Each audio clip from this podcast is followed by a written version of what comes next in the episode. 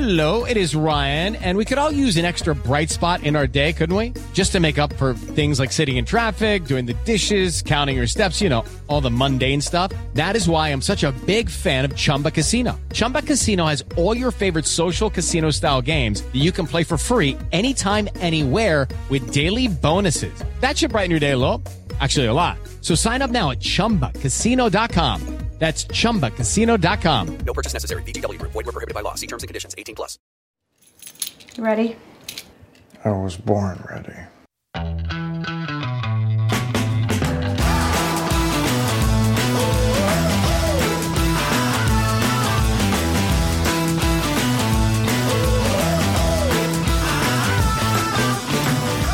Welcome to the Advisory Opinions Podcast. I'm David French with Sarah Isgur. And Sarah, the anthem that DJ Khaled wrote for religious liberty litigators is still valid. Remind us. All I do is win, win, win, win. Oh, God. Great. We've got a major Supreme Court case to talk about. Carson v. Makin. The Supreme Court has decided yet another religious liberty case, yet another religious liberty, and yet another victory for religious liberty. We're going to talk all about that. We're also going to talk about a Hobbs Act case that is pretty interesting from the morning hand downs. And then, in no particular order, we're going to talk about skirts, beer, and rice. Uh, is that correct? No particular order. Skirts, Yeah. beer, and rice. Yes. Yeah. Yeah. So, well, let's start with SCOTUS, Sarah. Um, had a number of cases that came down today, and you put them in one and a half are interesting. Yeah. I mean, maybe one and three quarters. Okay. uh, so that left us with three that were less so. Uh, first of all, we had A Medicare secondary payer statute case, which is basically all we need to say about that. uh, true enough. Yeah. um, interesting lineup on that one. Breyer joined with the six, so it was a 7 2 opinion on Medicare reimbursement. Exciting. Next up, workers' comp. Mhm. Washington's workers' comp law discriminated against federal government and its contractors. I mean, look, it didn't make it into the interesting bucket, but like that is a quasi interesting case. But unfortunately, it wasn't interesting enough. Uh, next up, you have, um, I think, one of the better named cases, which is Shoop v. Twyford. Yes. That's a good name. Very Uh, good name. a death penalty case. A transportation order that allows a prisoner to search for new evidence is not necessary or appropriate in aid of federal courts adjudication of habeas action when the prisoner has not shown that the desired evidence would be admissible in connection with a particular claim for relief. So, I mean, David, you and I have talked about this so much how much death penalty cases get in terms of court attention, court time. It's it's a lot. Um, there was also an order from the court today worth a quick mention. Another death penalty case. Uh, Thomas dissenting in this order, pretty long dissent. Thomas noting at the end that the failure to faithfully apply the AEDPA statute. This is the see, I still get it wrong. Anti Effective Death Penalty and Anti Terrorism Act. Yes. Yeah. But why is it AEDPA? I don't know. See, now I'm going to look this up. Anti Terrorism and Effective Death Penalty Act, AEDPA. There we go. Uh, that it keeps forcing federal courts to intervene in these otherwise state court matters. And this is, I think, just going to be a theme for Justice Thomas going forward about federal courts getting out of the business where state courts can do it in cases where he likes the outcome. Uh, I'm sorry to say. Um, okay. But can we, should we do our three quarters interesting case first? Yeah, let's do three quarters interesting because it's it's actually quite interesting. I think, um, kind of quirky, interesting in my okay. view. So this case is decided, written by Justice Gorsuch. It's going to be a criminal defense case. And if Justice Gorsuch is writing it, you're right. It means the criminal defendant won. Roberts, Breyer, Sotomayor, Kagan, Kavanaugh, Barrett is the lineup. So it's 7 2 with Thomas and Alito dissenting.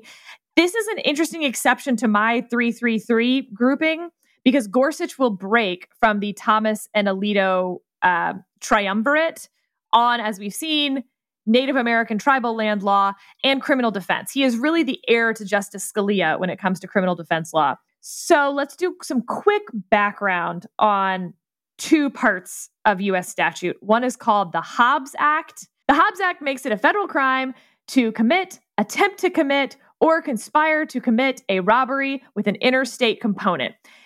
This is what a lot of federal prosecutors spend their time on. Hobbs Act robbery, man. It is like bread and butter. Now, there is another one that gets tacked on to Hobbs Act robbery called a 924C. This is for a crime of violence. You basically get a whole other chunk added to your sentence. And as Gorsuch is going to note in this case, it's the difference between 20 years maximum, what this guy was sentenced to, which was 30 years, and the potential for an even longer sentence had he been sentenced to the maximum with the Hobbs Act combined with the 924C.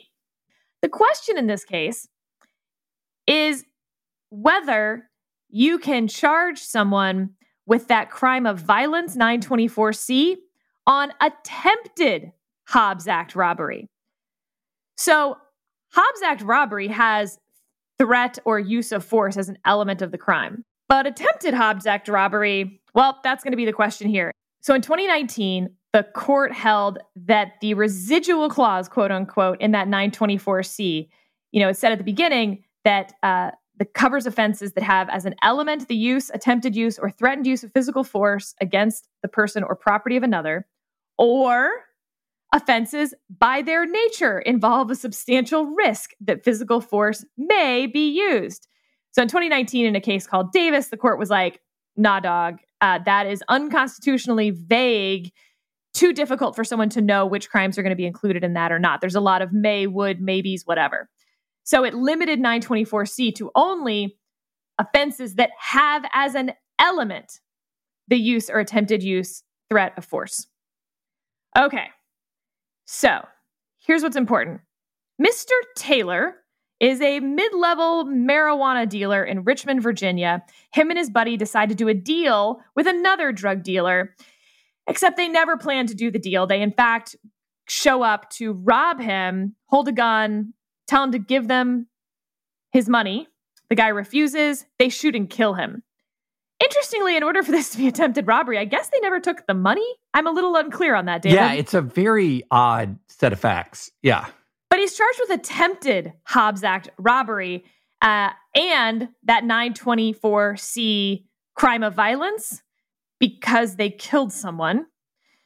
Uh, the court here, again, majority opinion by Gorsuch, says that because they use a categorical approach, it doesn't matter what the specifics of Mr. Taylor's crime is. What matters is whether all attempted Hobbs Act robberies would, by necessity, force the government to prove attempted use, or sorry, uh, use of force, not attempted use of force.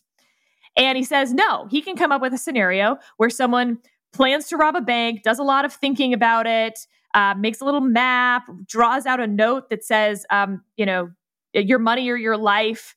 And then he shows up to the bank, crosses the threshold, and gets arrested by the police. He committed attempted Hobbs Act robbery, but he never used force. He never handed the note over. No one was ever threatened. Uh, so, therefore, as a categorical approach, 924C isn't met for all attempted Hobbs Act robberies. Therefore, it doesn't count for any of them. Justice Thomas and Alito saying, You've got to be kidding me right now. so applying this, uh, is Justice that the Thomas, exact quote from the um, from Well, the dissent? You've got to be kidding me. both quote from Alice in Wonderland that we are through the looking glass when it comes to 924C uh, crime of violence. There's a lot of Alice in Wonderland happening. And Justice Thomas pointing out that this exact same thing applied in the Boston bombing case, um, where they killed people, but because you could come up with some hypothetical where someone charged with their underlying crime, uh, arson, I believe in that case, doesn't have to use force. Therefore, there was no crime of violence.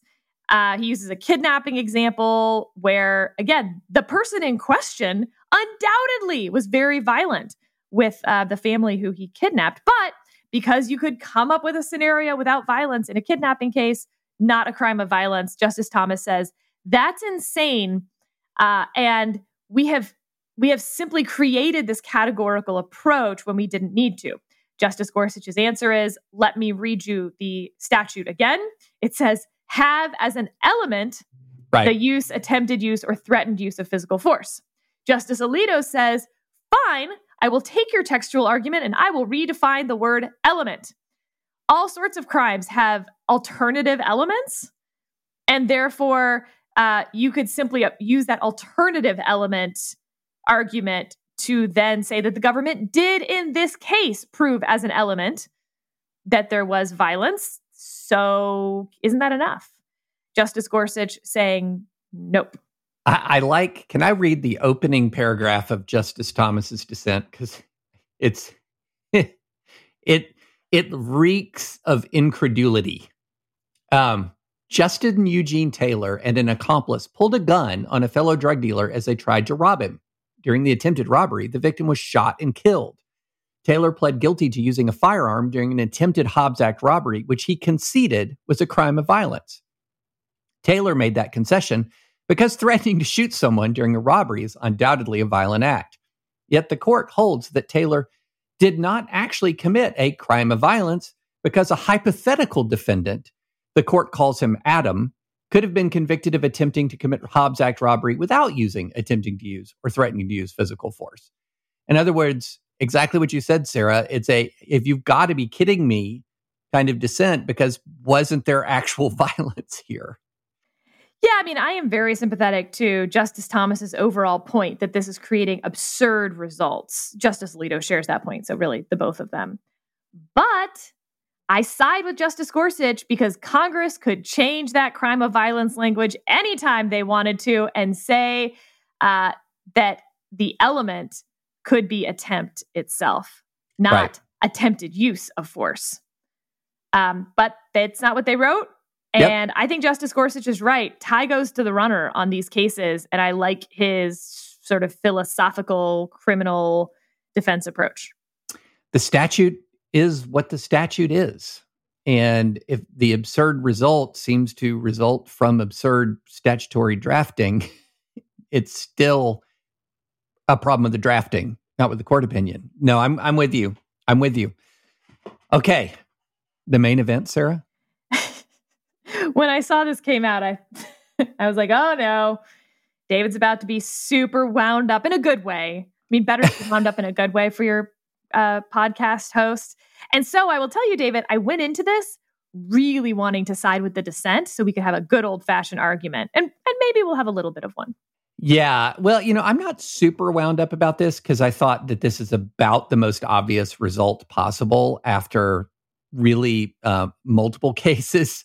I couldn't see how, I, I mean, it would have been, it would have been an earthquake for this court to rule against the parents in this case. Um, that would have been a major reversal of First Amendment jurisprudence. But anyway, well, let's give the factual background here. So, this is a case based in Maine. And I did not know this until the opinion, but Maine is apparently the most rural state in the country. That makes no sense. Like, by what? Like, there's no, I looked for a footnote on that, some sort of sourcing. How is Alaska not the most rural state in the country? It says it says state in the union. Like it's not mm-hmm. continental. There's no qualifications. Certainly, it's not by square foot. Population density? No. I mean, what's the measure here? But the Supreme Court says it, so it has to be right, Sarah. Right? I have questions. well, anyway, let's just concede Maine is pretty darn rural. Can we say that? Yes, it is clearly rural. Yeah, Maine is a rural state. And a number of people have um, live in districts, school districts that don't have a secondary school. In other words, uh, you don't have a high school in your school district, which is kind of interesting. Um, never heard of such in my growing up years, but they don't have a high school in their school district. And so, what Maine does is it has a tuition program that allows you to pay uh, that helps you pay tuition at a private school that you can attend, so long as that school is accredited um, by the state, by the New England Association, and then so long as that school is non sectarian. Wait, David, no- I figured out the rural question. Okay. I mean, we have to take a pause because people are going to already be jumping in the comments Oh, section. yes. They're already in the comments right now. So if this makes perfect sense, right? Everyone in Alaska, or rather, there are very few people who live in Alaska. By a higher percentage of those people live in the urban, quote unquote, parts of Alaska. So the people not living in those urban parts have way more land. They are more rural than anywhere else in the country. But Maine has more people living outside urban areas. Makes sense. Yes. Okay. Yeah. so once okay. again, the chief is right. We should just defer to the Supreme Court on factual matters. So requirements of are uh, no, they have to be the school has to be accredited, and it has to be non-sectarian. Um, the these parents sued, basically saying, "Hey, look, there's a whole bunch of case law that says if you're going to set up a tuition assistance program and you're going to discriminate against religious schools, then this is or discriminate against religious entities." This is going to violate the free exercise clause. See, e.g., Trinity Lutheran, which was a recent case, 7 2 case, where uh, the Supreme Court struck down a program that, or Missouri law that prohibited a church from accessing funds that would allow it to repave a playground with that sort of rubberized material that it explicitly excluded the church. Um, referring to a case Espinoza that we talked about from la- uh, gosh, last term?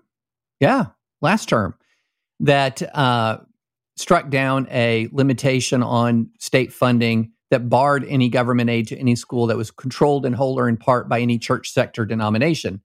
And so you're probably sitting there thinking, wait a minute, how does this case even get to the Supreme Court if you have Trinity Lutheran, if you have Espinoza? These are recent these are recent precedents. Well, the First Circuit basically said, well, no, what you're dealing with, there's two reasons why uh, the Maine program is different. One is the difference between status and use. In other words, what what Espinoza did, what Montana did, is sort of said religious status is what bars you from the program. Here, what they're saying is religious use bars you from the program. Supreme Court said, nah, dog to that.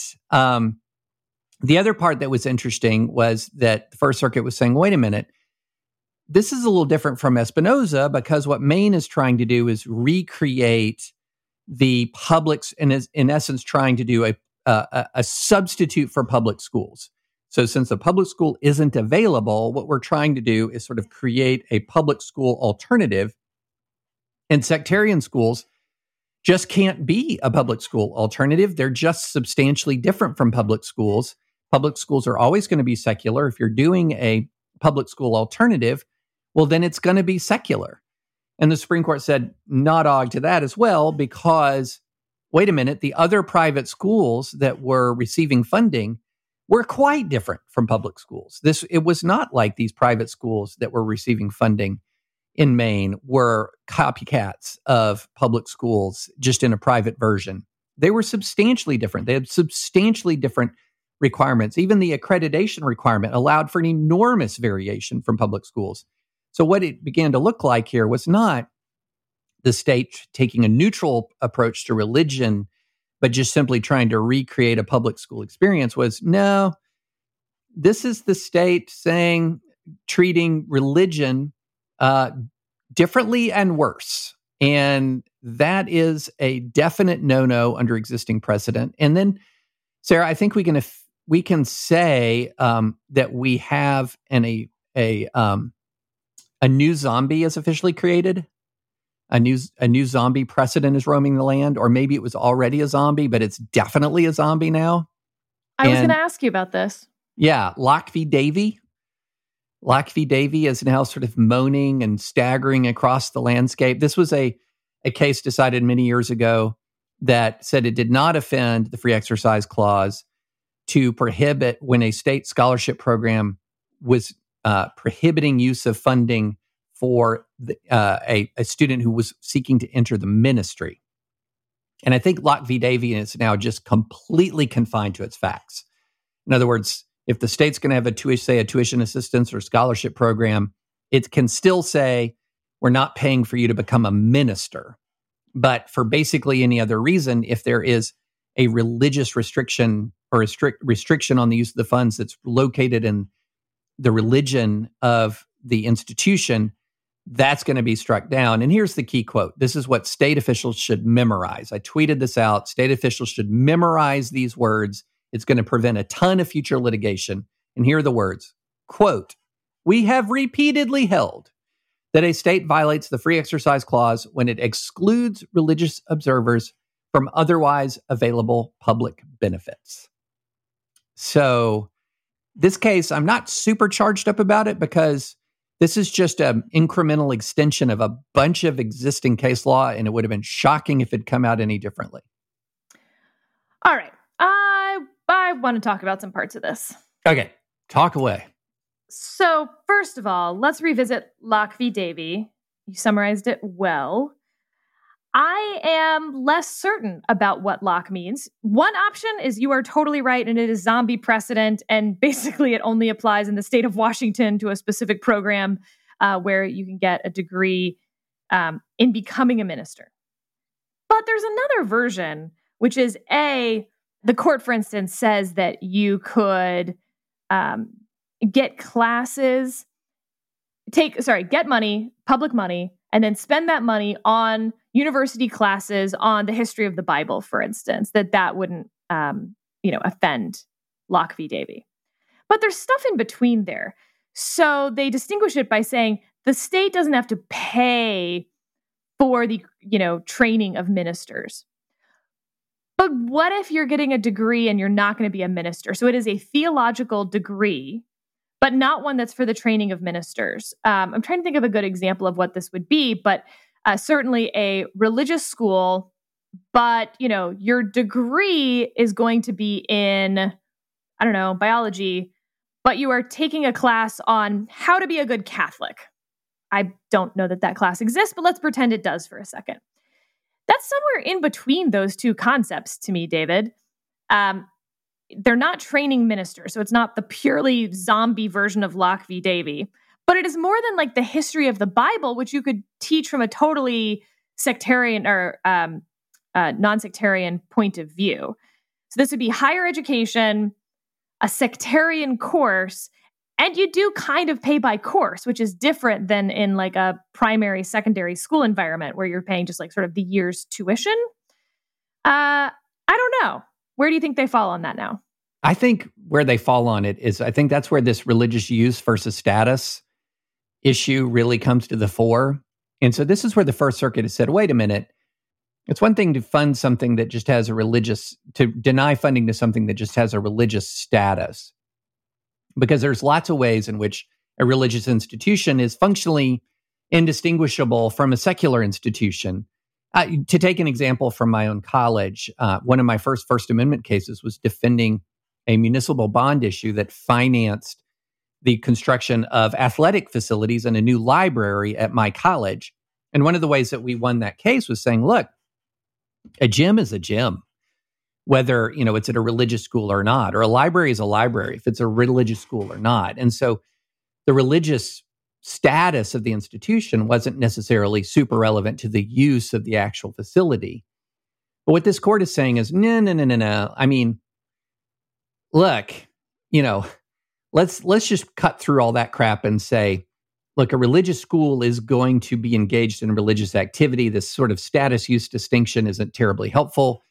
And the funds are definitely obviously going to go to educating in religion they're going to go to the religious identity of the school. That's why I say Locke is basically cabin to its precise facts because, you know, these kids are being taught how to be good Christian kids or they're being taught Christian theology, not as a necessarily as an academic subject, but as a, oh, they're taught, of course, as an academic subject, but not sort of a disinterested academic analysis, but as a, as, as advocacy as well. And so that's where I think that Locke just has to be pretty darn cabin to its facts if the court is really diving into, hey, look, religious use here And the status use distinction, forget about that. That's Okay. that's yesterday's news. Then let's address some of the dissent. This was a 6 3er, not surprisingly, although somewhat surprisingly, because um, that uh, Trinity Lutheran case was unanimous, right? Seven two. That was 7 2. Yep. That was a Breyer and Kagan came over and uh, Ginsburg and Sotomayor dissented. That is surprising looking back on it because, again, like a playground is there for children regardless of uh, their religion. But that Um, was also a cash to a church, state cash straight to a church. And I think that that's what spooked Ginsburg and Sotomayor. Got it. There wasn't that private uh, intermediary, which they've said before, right? If a if the money goes to a person and that person then decides to spend the money, that breaks the chain between the state money. Uh, okay.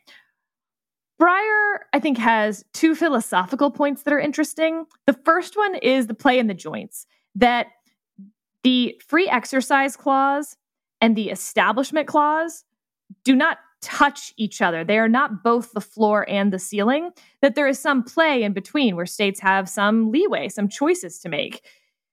My question to you is Is there any play in the joints left after today, or is it just Locke v. Davey as this tiny little play? I think it's the latter, Sarah, to be honest. And I think, you know, what will bear on So we now is- have a floor and a ceiling, and there's no choice in between. You can either establish a a religion, but you also have to allow everything short of that. talk to me after Coach Kennedy. Mm, interesting. because Coach Kennedy, one of the questions is sort of what kind of establishment clause concern can you express that gives you some play in the joints to sort of prevent some kinds of religious expression because of your establishment clause worry. But I would say I, I can't definitively answer to this until after Coach Kennedy. But based on the precedent prior to Coach Kennedy, what I'm going to say is in this kind of context, you have very little play in the joints. If you're going to enact any kind of policy, if you have a if you have a policy that is not motivated by or designed to advance religion, you have a sort of a neutral on its face policy, but then excludes religious participation from that, it's just going down. Like it, it's just flat out going down unless it's in Washington and you're funding a scholarship program for ministry. And his name is Josh. yeah, exactly. Josh ended up going to law school with me. Step into the world of power, loyalty, and luck. I'm gonna make him an offer he can't refuse. With family, cannolis, and spins mean everything. now, you wanna get mixed up in the family business. Introducing The Godfather at ChumbaCasino.com. Test your luck in the shadowy world of The Godfather slot. Someday, I will call upon you to do a service for me. Play The Godfather now at ChumbaCasino.com. Welcome to the family. No purchase necessary. VGW Group. Void where prohibited by law. 18 plus. Terms and conditions apply.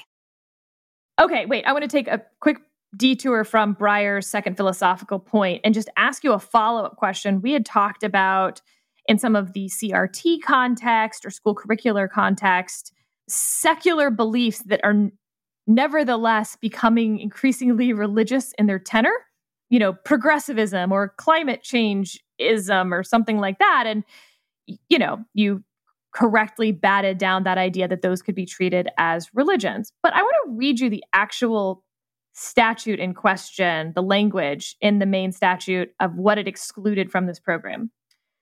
A sectarian school is one that is associated with a particular faith or belief system, and which, in addition to teaching academic subjects, promotes the faith or belief system with which it is associated and or presents the material taught through the lens of this faith. hmm Would another way to have attacked this statute be to claim that certain types of schools that were associated with certain political beliefs fell into a belief system that, in addition to teaching academic subjects, promoted that belief system? That's an interesting question. Of course, you know, those weren't the plaintiffs here, but No. um, that's an interesting question. Um, I think the rel the the religious identity, because of its intersection with the free exercise clause, enhances the religious enhances the merit that enhances the the case. Um, but it's hard to say that that is viewpoint discriminatory if it's sort of saying any belief system. But it's Yeah. a little weird and vague and broad. I- Weird and vague point. and broad is a is a Yeah. constitutional doctrine.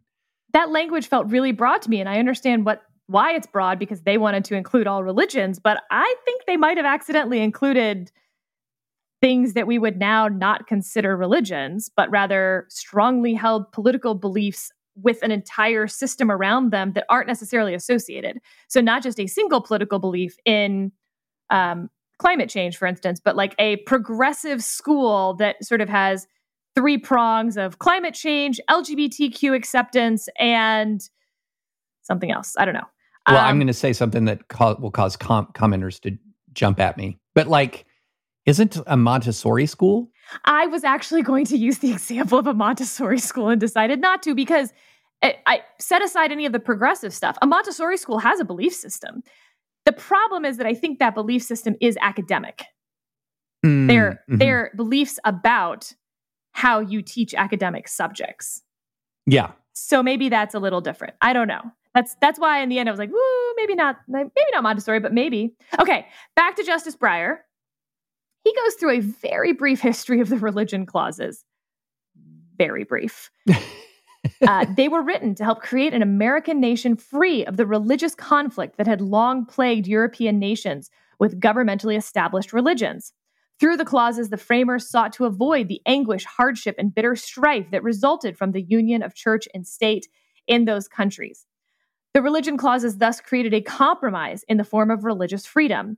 They aspired to create a benevolent neutrality, one which would permit religious exercise to exist without sponsorship and without interference. The basic purpose of these provisions was to ensure that no religion be sponsored or favored, none commanded, and none inhibited. This religious religious freedom in effect meant that people were entitled to worship God in their own way and to teach their children in that way. We have historically interpreted the religion clauses with these basic principles in mind. And he talks about religious strife kind of repeatedly in some of his historical analysis, mentioning that there are now over a hundred religions in the United States. Uh, first of all, I thought that sounded really low. Are there That really sounds only super low. Yeah. doesn't that sound? Says, uh, we are today a nation with well over a hundred different religious groups. From Well, he said Free Will over. Baptist. He said over, but like a hundred. It's not two hundred then. It's probably not even Sure. 150. Like over has to be between 100 and 150 to me. You sort of set the standard by the number you give. Um, uh, with greater religious diversity comes greater risk of religiously based strife, conflict, and social division. The religion Hmm. clauses were written in part to help avoid that disunion. As Thomas Jefferson, one of the leading drafters and proponents of those clauses, wrote, to compel a man to furnish contributions of money for the propagation of opinions which he disbelieves is sinful and tyrannical. First of all, welcome to our public school system, Thomas Jefferson. Um, I don't know what to tell you. And like any number of other things, Yeah. but fine. Interestingly, David, just this week, Gallup's religion question poll came out. Uh, the number of Americans who believe in God is the lowest it's ever been between 1944, when they started asking the question, and 2011. More than 90% of Americans believed in God. That number dipped below 90% since 2011, but was going down pretty slowly. Today it's at 81%. Look, that's still super duper high. Yeah. But I found Justice Breyer's argument interesting when he's talking about all these different religions and somehow the number of religions causing religious strife. That Nope. already struck me as kind of the opposite, actually. The Yep. more religions, the less strife, but also fewer people even believing in God, less religious strife. Like, if your whole argument is the reason we can't do this scholarship is it will cause disunion, which he says uh, repeatedly as well, not a whole lot of evidence for that. No. So a few things here, and you know, you everyone knows that Advisory Opinions loves Justice Breyer. We do. We we but but come on, man. um. So first, this non-sectarian language, although I believe relatively recent in this in this statutory framework, this non-sectarian language harkens back to religious strife because this non-sectarian language that we've seen in a lot of state constitutions, these Blaine amendments, was really or originated from and located in anti-Catholic hostility. Because if you go back uh, a hundred years, the thought was, in the advent of these so-called Blaine amendments, for example, that essentially the public schools were the Protestant schools and the sectarian schools were the Catholic schools, and so there was a very intentional effort put in place at state after state, almost became an, an extension of the First Amendment to specifically tar- target Catholic education and Catholic institutions in the US. So this non-sectarian language is rooted in anti-Catholicism. Uh, so it's rooted in strife. Number two, the idea that a multiplicity of faiths creates more strife. Yikes! I think it's much more likely when you got like two big forces. Look at the Republican and Democrats, which again I think are now falling under a belief system of their own. But yeah, Yeah. if you had a hundred, I think it would be less strifeful. Yeah, I mean, look at Northern Ireland, Ireland, Protestant versus Catholic. Look at the wars of religion. I mean, this was not, you know, 100 denominations versus each other. And Federalist 10, you know, Madison makes the argument that actually the number, a, a broadening number of factions is the way that you deal with uh, division. That if you have more opportunities to sort of expand the sphere of American pluralism, you're going to actually ameliorate what he called the violence of faction more than you're going to, en- uh, more you know, more than you're going to enhance it. And so, I think he's just flat wrong on this analysis, um, historically, philosophically. So there's another part then getting into the law, he's trying to create the distinctions that you mentioned between Trinity Lutheran, the um, making making playgrounds squishy again. Actually, not again for the first time. Playgrounds were not squishy in my day, but they were sure No. better than they were in your day. We had like the mulch so that when you fell and hurt yourself, you also had sticks in your skin. But I think you just had cement. We just had concrete, man. Yeah. Just concrete. That's right. again, arguably, it's actually better than our mulching situation. Uh, maybe it cushioned your fall a little, but the downside was pretty high in terms of stabbing.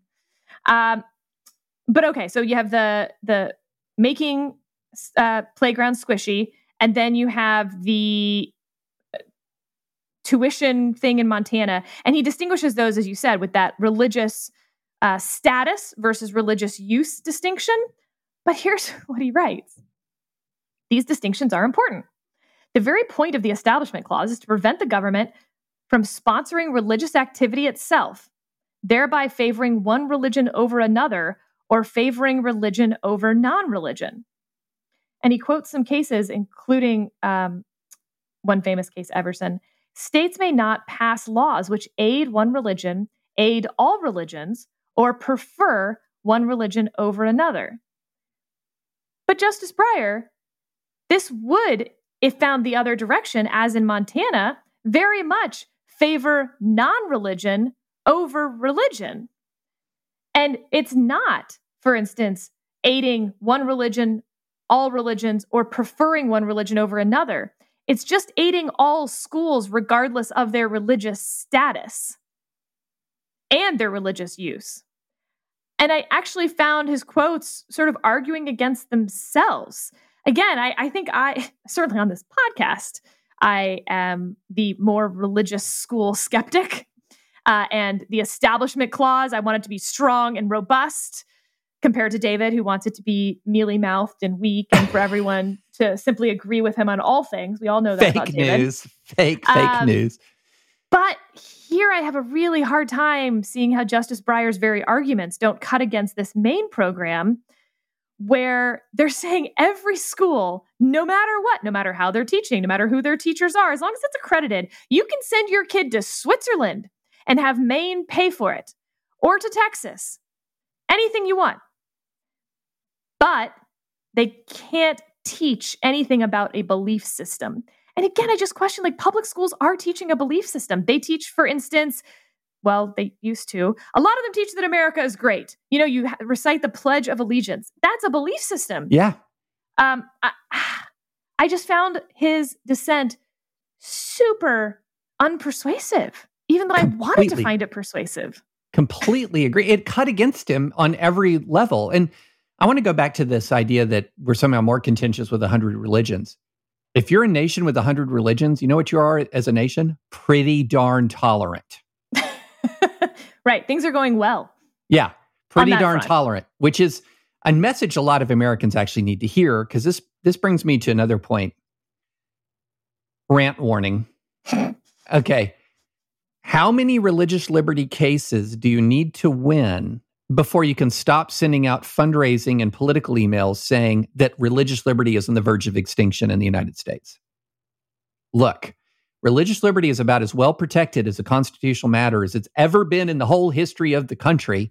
And you keep winning and you're set to keep winning now and in the future. I'm very, I would be surprised, although it's a closer case than this by far, but I would be surprised if Coach Kennedy loses his case uh, here in the next couple of weeks. I would be surprised. Bleh. Again, it's a lot closer case than this one, but I would be surprised. So again, you know, at some point, and this is something, it is not religious liberty that is tearing this country apart. One of the things that is tearing this country apart is unfounded fears that you're about to lose a liberty that's about as concretely protected right now as it's ever been, not just in American history, but if it's as protected as it's ever been in American history, you're getting close to as protected as it's ever been in world history. because we're Probably so.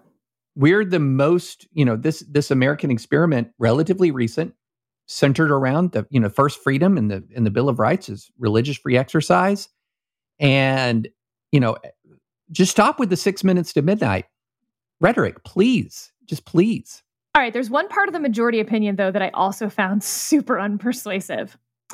Uh, this is now the Chief Justice writing. The dissents are wrong to say that under our decision today, Maine must fund religious education. Maine chose to allow some parents to direct state tuition payments to private schools. That decision was not forced upon it. The state retains a number of options. It could expand the reach of its public school system, increase the availability of transportation, provide some combination of tutoring, remote learning, and partial attendance, or even operate boarding schools of its own. Whoa, dude. Whoa. Those are terrible options. So, first of all, they can't expand their public schools because the kids live nowhere near each other. So, unless each kid gets his own little schoolhouse, um, that's not an option. Increase the availability of transportation. David, I had a 45 minute bus ride to school. That's got to be about the max that you can put a kid in elementary school on a bus twice a day listening to all the Garth Brooks songs. Mine was about 30 35 minutes i have to say to stamping ground elementary and stamping ground kentucky So, availability of transportation, I don't think is going to solve the problem again, like given the ruralness of where all these kids live.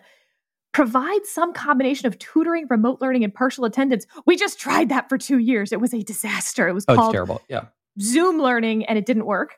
Or operate a boarding school. I mean, okay, I guess that's the best option, actually. R- Really, the only option that's real out of all of these, which is that Maine says if you don't live near a public school, but still want to educate your kid, you have to send them away at five years old to the boarding school. yeah Good luck with that. So, look, I actually think his argument would have been stronger if he had said, yeah. Uh, unfortunately, in a state like Maine, where you simply cannot provide public education, but are going to have compulsory school attendance, then, yep, you have to fund all the schools. And if religious schools decide to open up, you can set standards that they have to teach certain things. You can even say they have to teach them a certain way, in my opinion. But no, the five year old boarding school, I think, was the least persuasive part of the opinion. And it made me rethink the entire majority opinion because I was like, if you think that's reasonable, why are you even offering this as an option? Um, as we held in Espinoza, a state, quote, need not subsidize private education, but once a state decides to do so, it cannot disqualify some private schools solely because they are religious. Look, I just think in this case, that's not true. A state need not subsidize private education. It looks like the state of Maine does have to. I, I did. I will agree with you, Sarah. I found that element unpersuasive. Kindergarten boarding school did not strike me as a great idea. Um, Zoom it's school. also it's the briskets. So briskets started school yesterday. It was his first day of school. So I'm just like dying at this idea. Now, mind you, he's two. It's not real school. I mean, it's pre K for two year olds. Yeah. Yesterday, he uh, used a pot to dig in the sand pit, uh, like a pot to boil water in. The idea is like using tools creatively and they can use it however they want. And then he painted. He told me um, I, there was proof of painting, there was red paint on him. But um, he said he painted with red and yellow. I don't know about that yellow. He's an unreliable narrator. But the idea that I'm sending my, again, I know he's two, but like I'm sending him off to boarding school. it was great being your parent for two years. Yeah. I mean, Good luck, son. speaking of classes and toddlers, um, the cutest thing in the world is Lila when she comes back. So Cam- Camille, my oldest daughter, she goes to uh, yoga classes at the gym. She comes back, and Lila will have been in the little toddler room, and they have yoga classes for the toddlers. Well, you know, Cocomelon, um, which is a popular Netflix show for toddlers, has um, Namaste time. Uh-huh. And Nate at one point was trying to do what we call Namaste Nate. He was not very balanced, I'll tell you. Well, um, what is it when you're like you lean forward? Is it the downward dog? Yeah. Yeah. So if you say to Lila, Lila, can you do yoga? No matter what she's doing, she will stop and do the downward dog. You know, it's so it's so cute. And they're so bendy. Yoga, actually, yoga is totally unnecessary for them, but very, they should be very good at it. Very bendy. you forget how bendy a toddler They're is. so bendy. um, all right. Well, that's that's Carson v. Makin, a case that we were anticipating. Definitely a like second tier but top case, if that makes sense. Yes. Yeah, it is bottom of the top tier. It is Ryan here, and I have a question for you. What do you do when you win? Like, are you a fist pumper? A woohooer, a hand clapper, a high fiver. I kind of like the high five, but if you want to hone in on those winning moves, check out Chumba Casino. At chumbacasino.com, choose from hundreds of social casino style games for your chance to redeem serious cash prizes. There are new game releases weekly, plus free daily bonuses. So don't wait. Start having the most fun ever at chumbacasino.com. No purchase necessary. VGW Group. Void were prohibited by law. See terms and conditions. 18 plus. All right, David, we have just a couple more uh, little nuggets to get through, little potpourris, if you will. Um, perhaps we save beer until the end. Let's save beer to the end. Let's go with skirts. Okay. So, a charter school in North Carolina requires its female students to wear skirts at their school. David, I got to tell you, I find it deeply offensive. Why? Because skirts are not inherently female. If there were some biological difference here that made skirts like necessary for women, I'd be like, okay, but skirts are an entirely cultural phenomenon. And I lived in uh, a very rural part of Texas and um, went to private school for the first three years of my life. And they had school uniforms, and skirts were among the options for girls. Um, but we could also wear sweatpants, which I availed myself of every day for three years. Um, so I say all that like I would not send my child to a school that requires some cultural norm of skirt wearing. I think that's really, really weird. But the question for the Fourth Circuit is is it constitutionally barred? The Fourth Circuit held that it was, that it amounted to gender discrimination. Again, I feel that it is gender discriminatory, but the dissent, which has been mocked pretty roundly and totally unfairly, in my view, is asking the smart question Is a charter school the government? Is it a state actor for purposes of 1983? Yes, it is um, a creation of the state in the sense that it takes state money, it has a contract with the state. But the whole point is that the state doesn't run the school. And with the Fourth Circuit finding that they're state actors, it actually will have huge implications for a whole bunch of other stuff and private actors that receive state money that are now transformed into state actors and have to abide by the US Constitution and everything that's been incorporated against the states. Again, I want to make very clear I think the skirt rule is stupid and I think it is discriminatory. But that's not actually the legal question here. The legal question is whether a charter school is a private actor, which they are, or by virtue of taking state money, did they transform into a state actor? Or are they creations of state statute? Which, Yep. Which yeah. they are. yeah, that you know, the the charter school movement has sort of always been cast as these are public schools, Yep. but But they're not. But the interesting thing is, many of them are run by for profit companies. Now, it, There's a private board, the state, like it's not like the governor can tell the charter school much of anything. I, I just like this one line from the dissent. The immediate casualty of the majority's decision is a small part of a dress code at a particular charter school. That is the least of my concerns. My worry is that the majority's reasoning transforms all charter schools in North Carolina and likely all charter schools in the other states that form our circuit into state actors. As a result, the innovative alternatives to traditional public education envisioned by North Carolina when it passed the Charter Schools Act, and thus the mm. choices available to parents, will be limited. But the implications of the majority's decision extend beyond even charter schools. By casting aside guidance from Supreme Court precedent, the majority significantly broadens the scope of what it means for the actions of a private party to be attributed to the state for purposes of 1983. Frankly, it is hard to discern, much less define, the limits of what constitutes state action after the majority's decision. So, David, this is like another great example of bad facts make bad law. mhm. Everyone feels like the skirt thing is stupid and extra stupid in part because, and you're not going to believe this, this is literally what they wrote as to why they Oh, put boy. girls. I know, no, just, just Oh, boy. hold on to it.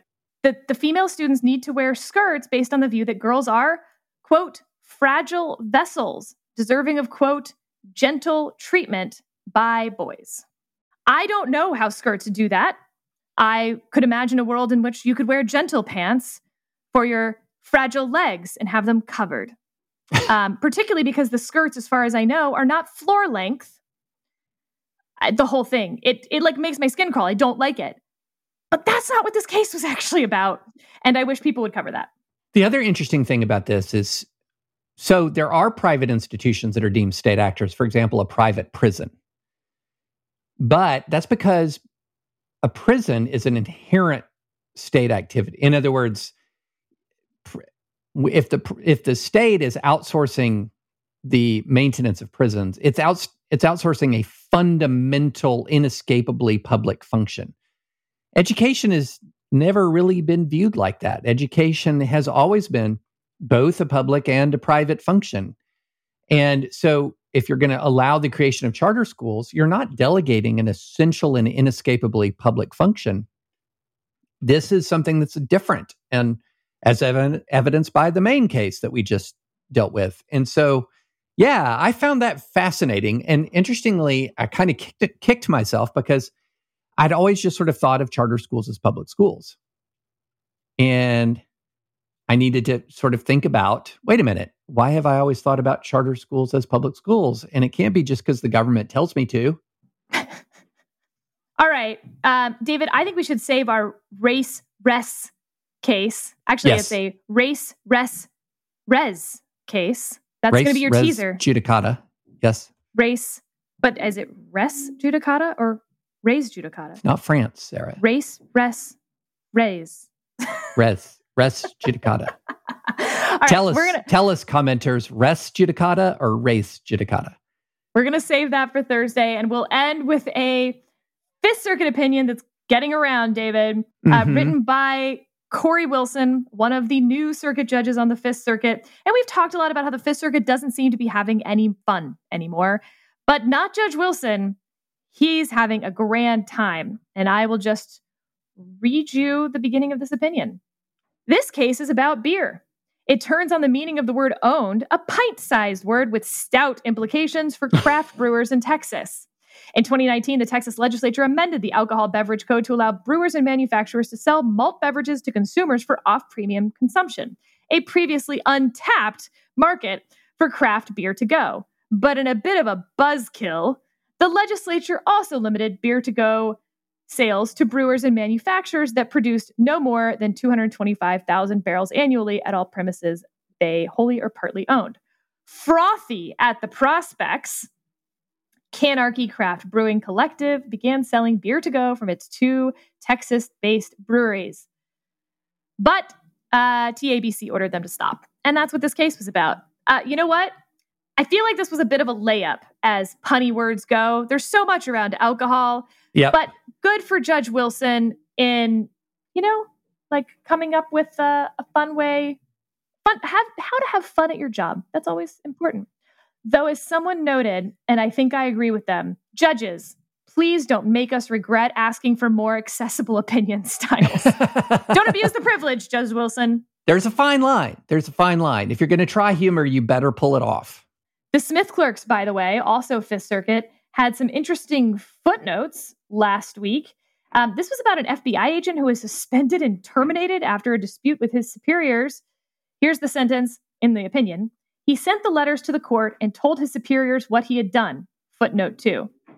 There you go, giving an F when it ain't your turn to give an F.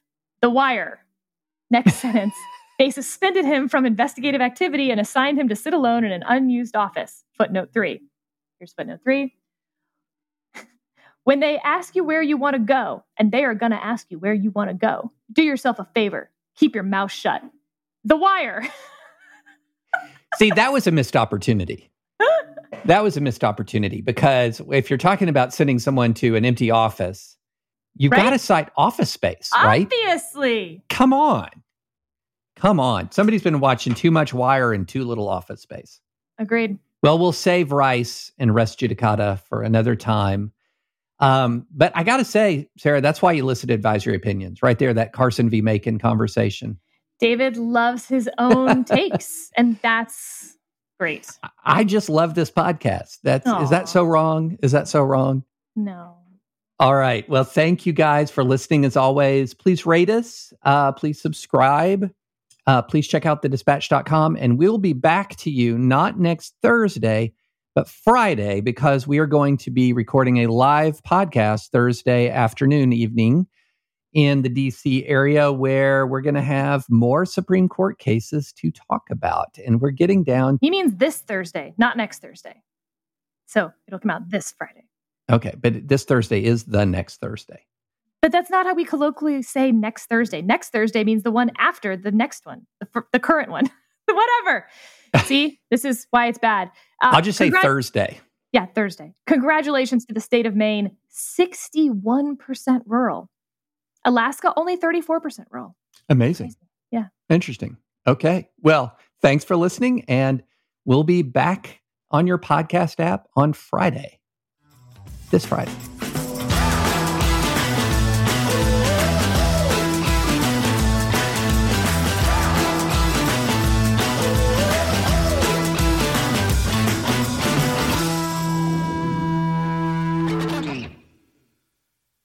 Step into the world of power, loyalty, and luck. I'm gonna make him an offer he can't refuse. With family, cannolis, and spins mean everything. now, you wanna get mixed up in the family business. Introducing The Godfather at ChumbaCasino.com. Test your luck in the shadowy world of The Godfather slot. Someday, I will call upon you to do a service for me. Play The Godfather now at ChumbaCasino.com. Welcome to the family. No purchase necessary. VGW Group. Void where prohibited by law. 18 plus. Terms and conditions apply. It is Ryan here, and I have a question for you. What do you do when you win? Like, are you a fist pumper? A woohooer, a hand clapper, a high fiver. I kind of like the high five, but if you want to hone in on those winning moves, check out Chumba Casino. At chumbacasino.com, choose from hundreds of social casino style games for your chance to redeem serious cash prizes. There are new game releases weekly, plus free daily bonuses. So don't wait. Start having the most fun ever at chumbacasino.com. No purchase necessary. Group. Void were prohibited by law. See terms and conditions. 18 plus.